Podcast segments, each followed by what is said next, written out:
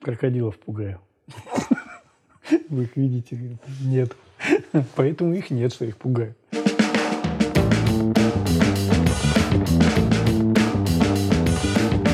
Дорогие друзья, уважаемые коллеги, мы снова с вами находимся в желтой студии Энда Байки Шоу. Э, кстати, подписывайтесь внизу на канале, у нас второй сезон. Э, ставьте свои лайки, нажимайте колокольчик, чтобы не пропустить нас. И мы вам обещаем много интересных гостей, много интересных сведений.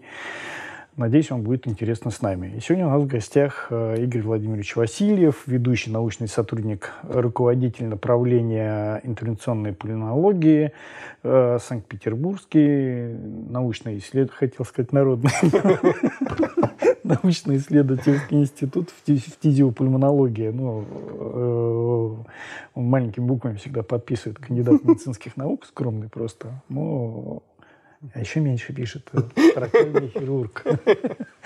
Ну, на самом деле, очень большой опыт, и от фтизиопульмонологов мы, ну, по крайней мере, всегда доводится редко слышать. А, хотя Игорь Васильевича, Игорь Владимировича Васильева, да, мы знаем уже очень давно, то есть как одного из ведущего, ну, скажем так, бронхолога, тракального хирурга, да, вот э, в городе Санкт-Петербурге. И тема сегодняшнего разговора, о чем мы хотели бы поговорить, это ебус. Ну, то есть э, это, скажем так, эндосонография пульмонологии, да, бронхологии. Но достаточно такая интересная отрасль, и я знаю, что сейчас тоже набирает э, обороты и популярности, поэтому здесь я думаю, что есть о чем поговорить. Ну, тем более, что любой из э, бронхоскопистов, там, тракальных хирургов всегда ну, вот, триада, о которой мы сейчас с вами разговаривали, да, э, всегда дифференцировка рак, саркоидоз и туберкулез. Да? Э, можете рассказать об этом? Вообще, как это все происходит? Э, ну, скажем, при бронхоскопии, вот просто обычно, угу. когда мы выполняли э, данную процедуру, еще когда не было Эбус, он только врывался в нашу жизнь угу. там из э, зарубежных стран, то есть нам показывали угу. это оборудование. В то время царствовала ну, через бронхиальная бронхоскопия, ну, бронхобиопсия, угу. да, ЧББ, так угу. называемая, да. А, соответственно, смывы, посевы, ну, собственно говоря, таким образом мы как-то и пытались получить информацию. Угу. Потом ворвался Эбус, и оказалось, что это очень так вот достаточно угу. информативный метод. А, на сегодняшний день я от ретрограда пойду к угу. антиграду, да, на сегодняшний день через бронхиальную бронхобиопсия, она вот осталась, ну, свою актуальность или нет? А, да, конечно, оста осталась, потому что а, Когда это возможно? Ибос, э, вообще как бы терминология, которая пришла, немного такое отвлечение, угу. терминология, которая пришла в Россию, действительно, вот эбосом, э, ибос, ебус, это стало совсем недавно, ну, лет пять. Раньше это называлось УЗИ ФБС, хотя в, корне неправильный перевод, но это такое устоявшаяся была э, терминология в России, и угу. вот так это везде э, правильно, и, конечно, трансбронхиальная эндосонография с биопсией лимфоузлов. Так вот, ИБОС классный метод, я его обожаю, мне он нравится, я его много делаю, но он имеет ограничения. И для того, чтобы э, была успешная биопсия, что-то должно соприкасаться с бронхиальной стенкой, причем бронхиальная стенка того бронха, в которую войдет этот бронхоскоп. Угу. Диаметр бронхоскопа ультразвукового, он больше, чем диаметр э, обычного гибкого бронхоскопа, э, где-то около 7 миллиметров. 6-5 миллиметров и так далее, в зависимости от фирмы. Субсегментарные бронхи. Мы не зайдем в сегментарный даже бронх. Сегментарный, да. да. Соответственно, если мы говорим про периферические образования в легочной ткани, они соприкасаются с бронхиальной стенкой, но на уровне, где нам недостижимо. Поэтому там, конечно, через бронхиальную биопсию легочной ткани она осталась незаменимой. Но, к сожалению, я должен это констатировать, что через бронхиальную биопсию легочной ткани распространена в нашей стране в настоящий момент уже меньше, чем эндобронхиальный ультразвук. Mm. Да. Она и раньше была очень непопулярной. Ну, потому что э, имела свои осложнения, имела мало осложнения, кто выполнял, да. И мне кажется, самая главная загвоздка в эндоскописте, которому это было не, нужно вообще. Ну, нет, не, не нужно, да. Зачем? Тут бегаешь, переживаешь, и это самое, да. Это вот такие люди, которые пробивные пытались. И часто с Эбусом тоже, кстати, такой же вопрос, потому что, ну, наверное, отчаянные люди кидаются, потому что это надо иголкой через... Ну, все же знают, что кровотечение бывает. Да, да, да, да, остальное. Вот. Э, поэтому... А сейчас, э, как бы, если мы сравним Э, количество клиник, где в России, где выполняется через бронхиальная биопсия и где выполняется ИБОС, ЭБОС. Ну, понятно. Будем, терминология. Буду путать ИБОС. все время по-разному говорить, видимо. А, то окажется, что клиник, где делают ИБОС, больше. Ну, понятно. Это, скорее всего, связано с меньшим количеством осложнений, с большей информативностью, нет?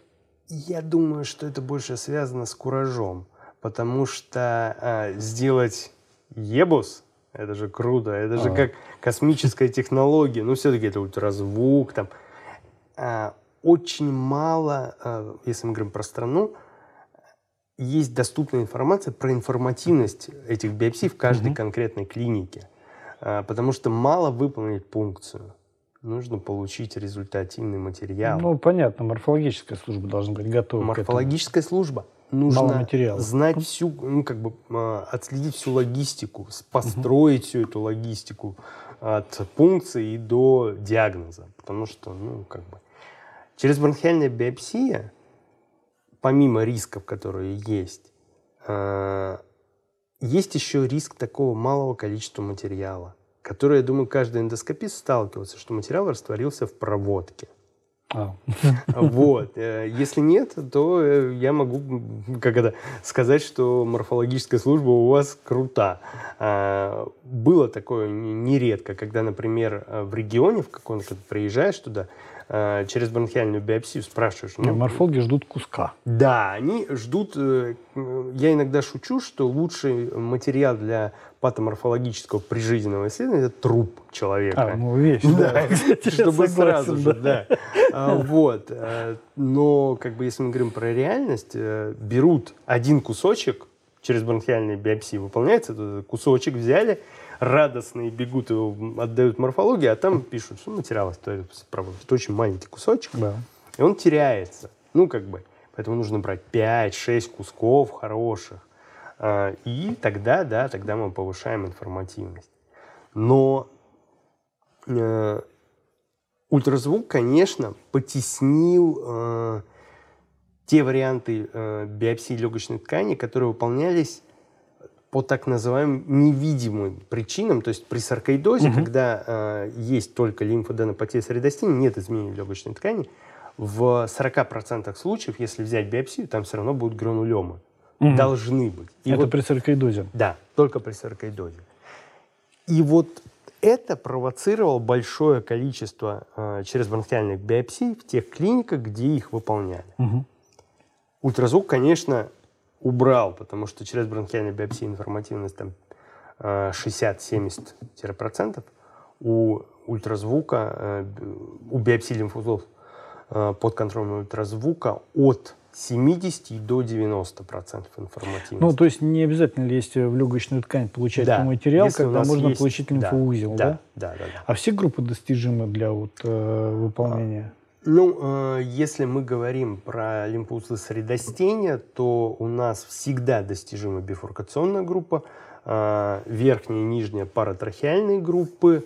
Все остальное... По-моему, кроме четвертой, да, э, насколько помню. Ну, по большому счету, бронхоскоп можно вести в пищевод. И тогда все а, станет доступно. Хитро. Вот я и хотел еще задать вопрос. Да. А при помощи обычного ЭОС, то есть пищевода, угу. мы же тоже можем поставить Э, Можем. Я помню Фридж Равенс, да, то есть да, диагностика да. рака ну, легких, когда угу. это осуществлялось. То есть первое, что она делала, она делала обычный ЭОС, то есть да. трансгастральный, то есть да. вводила, осматривала надпочечник. Угу. Сам, сам, самое первое, то есть она не лезла в легкие, не в этот угу. самый. Здесь есть КТ у нас, МРТ угу. и все остальное. Угу. Дальше она делала, значит, ЭОС, э, видела надпочечник. Если есть изменения надпочечника, диагноз был поставлен, все, человек неоперабельный. Угу. Ну, то есть метастаз надпочечника да. уже говорит о левый, э, говорит о том, что это уже четвертая стадия, и тут диагноз уже все. То есть первое, что она делала. Второе, она пыталась осмотреть при помощи uh-huh. ИВУСа лимфоузлы, доступные через пищеводную, uh-huh. ну и потом дальше uh-huh.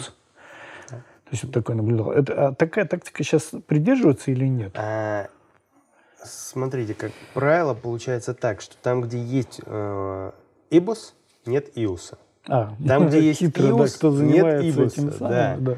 Потому что... Очень часто, кстати, бронхологи и ну, эндоскописты желудочно-кишечного тракта это разные люди, да? Да, да, да, да, да.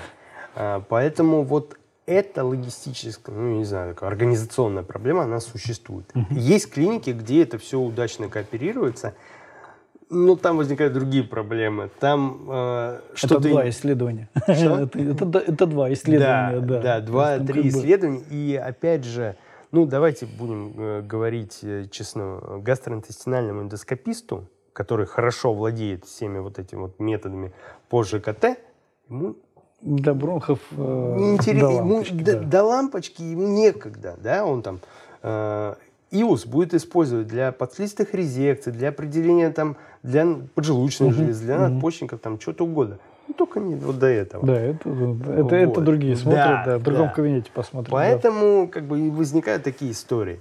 А, но у нас есть ультра такой прекрасный бронхоскоп, который, в отличие от э, ИУСа, который нельзя в дыхательные пути за- засунуть, Можно засунуть. бронхоскоп можно в пищевод засунуть. И поэтому, э, ну, не хочу сказать голь на выдумке хитра, Ну, потому что так нельзя. многие делают. Ну, как нельзя.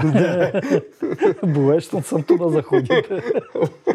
Да, ну, в общем, как бы иногда мы такое тоже используем. а, Но мне больше по душе э, трансбронхиальный доступ. Я как бы люблю так. А есть место вот, э, в обычной бронхоскопии, вот, диагностике э, дифференциальной, да, э, саркоидоза, опухоли и, скажем так, туберкулеза? А, Ну, конечно, есть, осталось. а, Ну, в Но начале же бронхоскопии все равно. Да. Ну, перед эбусом вы стараетесь бронхоскопию Обязательно. выполнять пациента? обязательно э, условие. выполнение э, рути- ну, назовем так, ее рутинной бронхоскопии. Мгм. Почему? Потому что, опять же, диаметр э, ультразвукового бронхоскопа больше. Недоступны все для осмотра все сегментарные бронхи. Поэтому это ну, просто неполноценно будет исследование. Мгм. Поэтому либо мы делаем в одном, что называется, наркозе, в одном сете и обычную гибкую брон- осмотр э, гибким бронхоскопом, и после этого ультразвук, либо разносим это по дням. Это зависит от, э, ну, просто от Но ситуации. эти пациенты, которые требуют диагностики, ну, они же понятно, что уже КТ им сделано, Да, то есть где-то же заподозрено вот это Да. вот, все заболевание, там, КТ, Да, рентген, то да. есть мы уже понимаем приблизительно, куда идем. Да, То есть, да. соответственно, заранее мы знаем, что это лимфоузлы, ну, либо Мгм. бифуркационные, либо там еще какие-то, и мы Мгм. уже к ним прицельно добираемся Да. этим эбусом. Да. Ну, я просто про ограниченность. Мгм. То есть, если у нас, допустим, э, в желудочно-кишечном тракте мы там ищем эту Мгм. проблему патологии, я смотрю Мгм. поджелудочную, там, Мгм. Мгм. ворота печени и все остальное, и там пытаемся найти. То есть здесь уже они, как правило, известны. Э, Если мы говорим с вами про пункцию, значит, Мгм. лимфоузлов здесь, э, ну, первое, есть ли опыт у вас использования мини-зондов? Используются ли они при эбусе? Значит, у меня конкретно нет ис- э, опыта использования мини-зондов. А, Мини-зонд хорош для периферических образований, э, периферической биопсии. Мгм. Но тут э, есть определенный, ну, скажем так, наверное, больше философский, э, философский вопрос. С точки зрения таракального хирурга, любое периферическое образование лучше удалить и забыть А, об ну, этом. Понятно. Да? Ну, потому Хорошая что тактика. есть какая-то, э, извините, фигня в легком, да? Мгм. Ну, ну, к- И ЛКТ найдет. Да, Его найдет, вероятность. его, ну, первое, мне вообще как э, врачу станет о нем известно только после рентгеновского исследования, Мгм. потому что это же не болит никак. Увидели мы пятно в этом, сделали КТ, да, это периферическое образование. Любое периферическое образование может быть раком. Любое периферическое образование может быть Ну, поэтому туберкулезом. тракальные хирурги вполне спокойно берутся за Да. этих пациентов, Да. спокойно это все удаляют. А, со- есть ограниченный контингент пациентов, которым нельзя выполнить операцию. Но при этом нужно поставить диагноз. Как бы это а, то, что, ну, скажем так, немножко сдерживает развитие именно вот а, таких периферических биопсий. Мгм. Хотя есть э, мои коллеги, которые очень активно пропагандируют именно вот такие вот подходы, Зонды. э, зонды и так далее. А, но у меня всегда возникает вопрос. Если мы не получаем в биоптате э, материала, который нам позволит поставить рак, Ну, самое главное, Да. рак. Можем ли мы на основе того материала, который получили при биопсии, исключить рак в этом конкретном образовании? Нет. Соответственно, у нас остается все равно Много следующий вопрос, вопросов, да? Что делать? А, поэтому, ну вот как бы это философия больше. А, мы выполняем обычно через бронхиальную биопсию при периферическом образовании. Информативность у нас где-то 70%, 70-80%. ну, высокая достаточно. А, но если мы не получаем доказательства того, что это злокачественная опухоль, мы не это будем не значит, что повторять, это злокачественная опухоль, да? это- что это не злокачественное. Да, это не, Не значит. значит. И, соответственно, пациенту с вероятностью там, 90% будет выполнена э, резекция легкого. Ну, понятно. То Да. есть э, доказали рак, молодцы, Да. прооперировали. Не Да, не доказали, доказали, э, в прооперировали. случаев всё равно да. прооперировали, Не молодцы, да. но все равно возьмут, да, и прооперируют. Да. Э, Ну, с этим более-менее Мгм. понятно. Хорошо. Э, Диаметр лимфоузлов вот, э, при ИБУС, к- какие вот э, А, подлежат пункции? И Значит, есть ли ИБУС признаки того, что это измененный лимфоузел? То есть, ну, там же бывают признаки, что Мгм. можно и даже и не пунктировать, ты уже понимаешь, что это злокачественное. Значит, э, я как-то слышал э, на какой-то конференции э, выступление наших метров по ИУСу, где было сказано, что не верят морфологии, а верят э, ультразвуковому э, Изображению. изображению. Категорически это нельзя допускать при трансбронхиальном подходе. Всегда нужно пунктировать. Никогда нельзя верить эндосонографической картинке. А, Значит, э, есть действительно там разные системы классификаций, как, э, как классифицируют злокачественное это поражение или доброкачественное поражение. Но специфичность этих признаков 60% это потолок их. Поэтому каждый лимфоузел, если мы говорим про стадирование рака легкого, системное, систематическое стадирование, которое входит в гайдлайны, мы должны пропунктировать каждый лимфоузел, который мы увидели. Ну, условно, там, по группам. Если мы э, с точки зрения верификации лимфоденопатии средостения, то есть саркоидоз, туберкулез, там, какие-то другие заболевания, достаточно пропунктировать один лимфоузел. Мгм. Выполнить просто не... Но критерием лимфоденопатии является увеличение размера лимфоузла по короткой оси более 10 миллиметров. Ну, то есть 10 на 11, 10 на 15, Да. то есть вот это уже. Да, Ли- ну, либо больше, соответственно. Просто очень часто, специально, ну, не, не часто, сейчас, слава богу, уже реже, но есть такая проблема у некоторых специалистов КТ, которые описывают так называемые вытянутые лимфоузлы, у которых, допустим, 4 миллиметра короткий диаметр и Мгм. 15 миллиметров длинный диаметр. И называют это лимфоденопатией. Вот это не лимфоденопатия. Точно так же, как не бывает количественной лимфоденопатии, когда лимфоузлов много. Но вот когда есть увеличенные лимфоузлы, их надо обязательно пропунктировать. Я всегда стараюсь э, всех в этом э, как бы убедить. Любая лимфоденопатия требует биопсии. Вот это вот ту аксиому, которую... Ну и, конечно, Ну, я... лимфоденопатия, да, мы теперь выяснили, что это не вот эти колбаски, Да. которые расписаны по 15 миллиметров, это все-таки 10 миллиметров как минимум, Да. да, в одном основании, и дальше Да. больше, то есть все-таки сантиметровые, да, Да, то есть из этого самого исходя.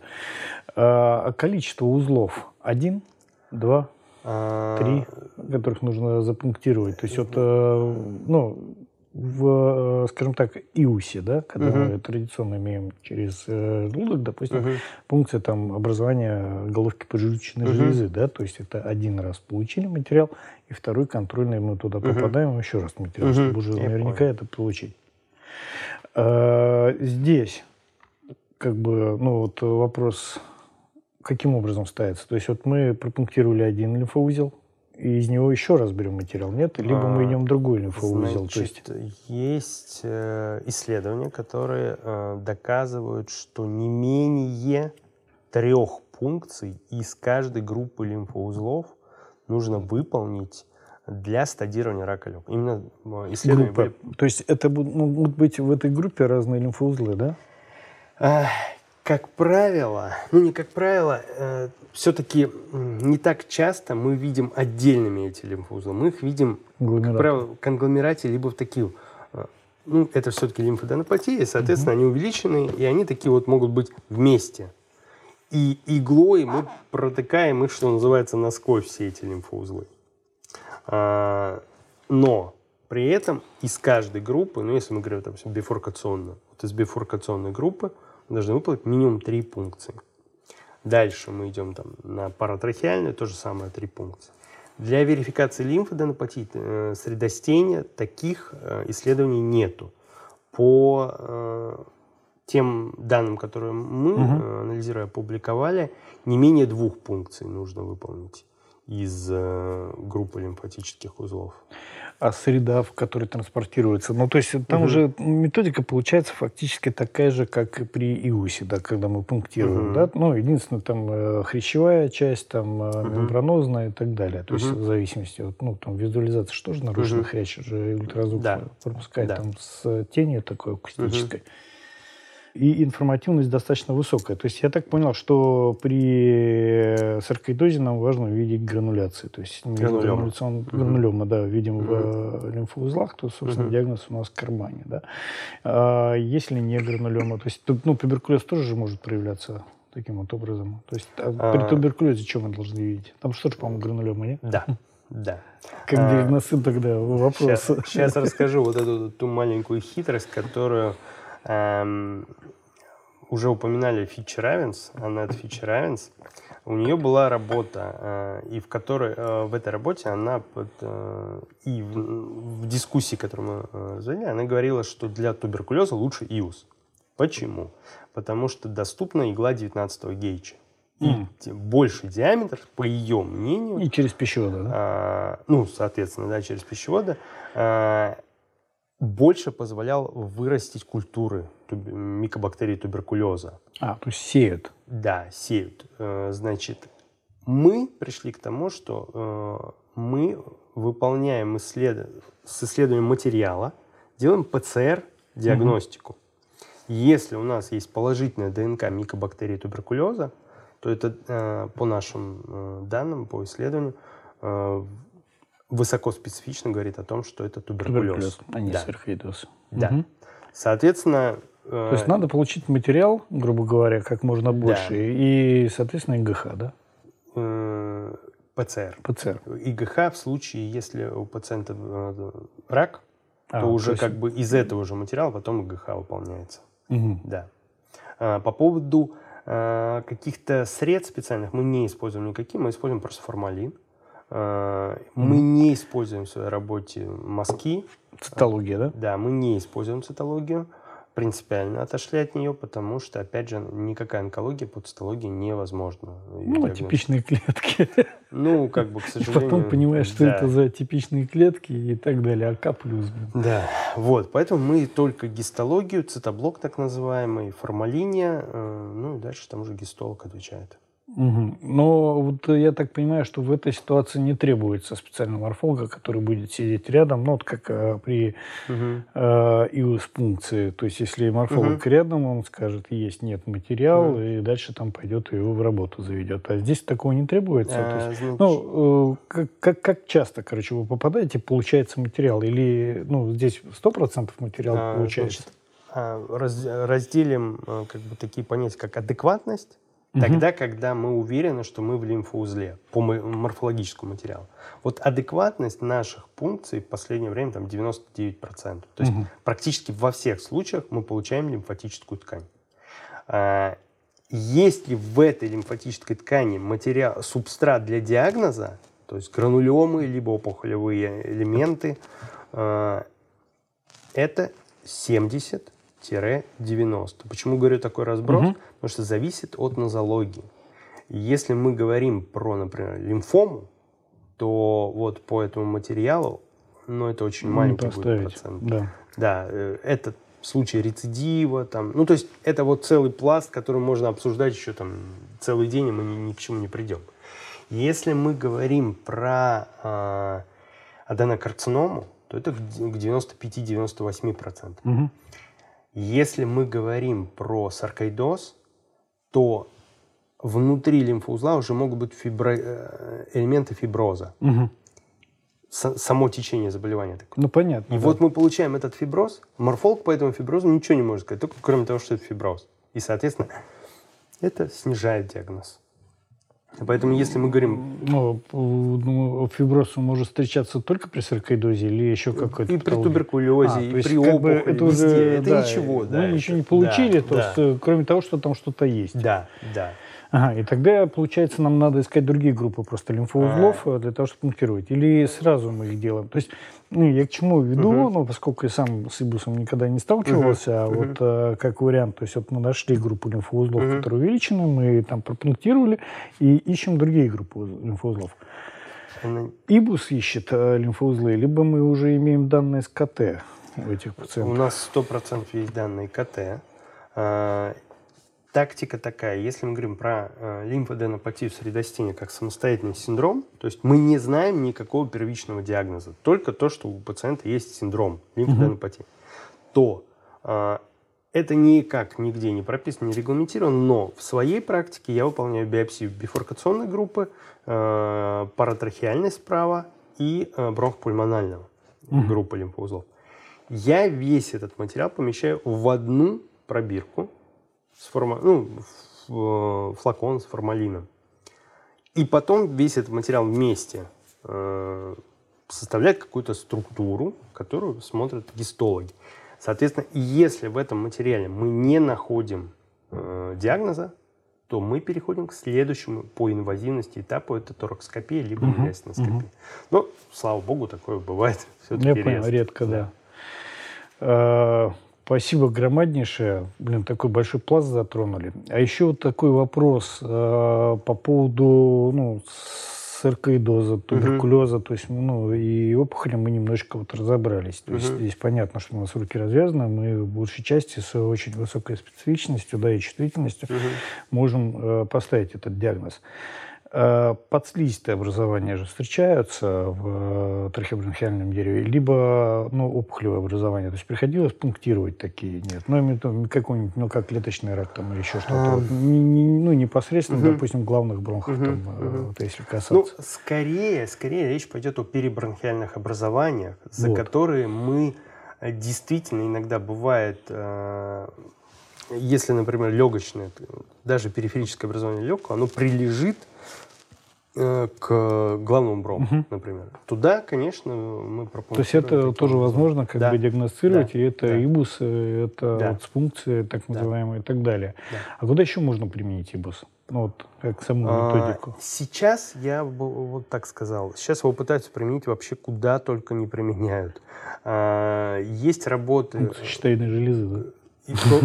Я тоже Буду смеяться, но как бы да и пункцию щитовидной железы через трахею для меня какой-то нонсенс, но как бы да, делают. А, причем именно не за грудинный зоб, а именно вот щитовидный. А паращитовидной железы. А, ну, вот не встречал пока такого. А, берут а, кровь из легочной артерии на анализ. Вот таким образом подходят к этому вопросу. Э. Да. Вот. А, ну, газовый состав там при тромбоэмболии. Плюс сейчас начинаются, ну, уже как бы м, такие по, с использованием наведения ультразвукового, лечебные всякие введения лекарств. Те же тромболитики, те же э, цитостатики. Это имеется в виду при различных там острокоронарной патологии? Нет, нет? это а, что? При тромбоэмболии легочной артерии введение тромболитиков в легочную артерию э, для того, чтобы ну, лизировать понятно, этот тромб. тромб да. Да. Угу. Я скажу честно, а, я когда такое читаю, мне кажется, что я, наверное, Отважные слишком люди. боюсь, да, что я, наверное, что-то очень боюсь. А, плюс есть варианты э, сейчас введения в перебронхиальной опухоли под контролем УЗИ цитостатиков. А, даже а, такие работы. Да, такие работы ага. тоже есть. Есть, ли, э, есть работы введения точно так же, только уже антибиотиков. Но это вот все, как бы, на мой взгляд, попытка использования, пока вот воткнуть, куда вот руки чешутся. Ну, вот, да. Можно воткнуть, да. да. Теперь стараемся да, поэтому, куда-то найти новое применение. Да. Игорь Владимирович, огромнейшее вам спасибо. Ну, я думаю, что мы эту тему разовьем дальше. Оно еще благодаря вам, слушатели, зрители, кто как нас э, видит, слышит. Обязательно подписывайтесь на наш канал, оставляйте, пожалуйста, ваши комментарии. Э, ну, я думаю, что мы тем более, если увидим вопросы, обязательно да, еще раз с Игорем Владимировичем встретимся. И я думаю, что мы раскроем эту тему еще больше. Всегда спасибо, да, спасибо, спасибо огромное. Спасибо, что позвали. Э, Нажимайте на колокольчик, тогда вы нас не пропустите. Всем пока. Пока.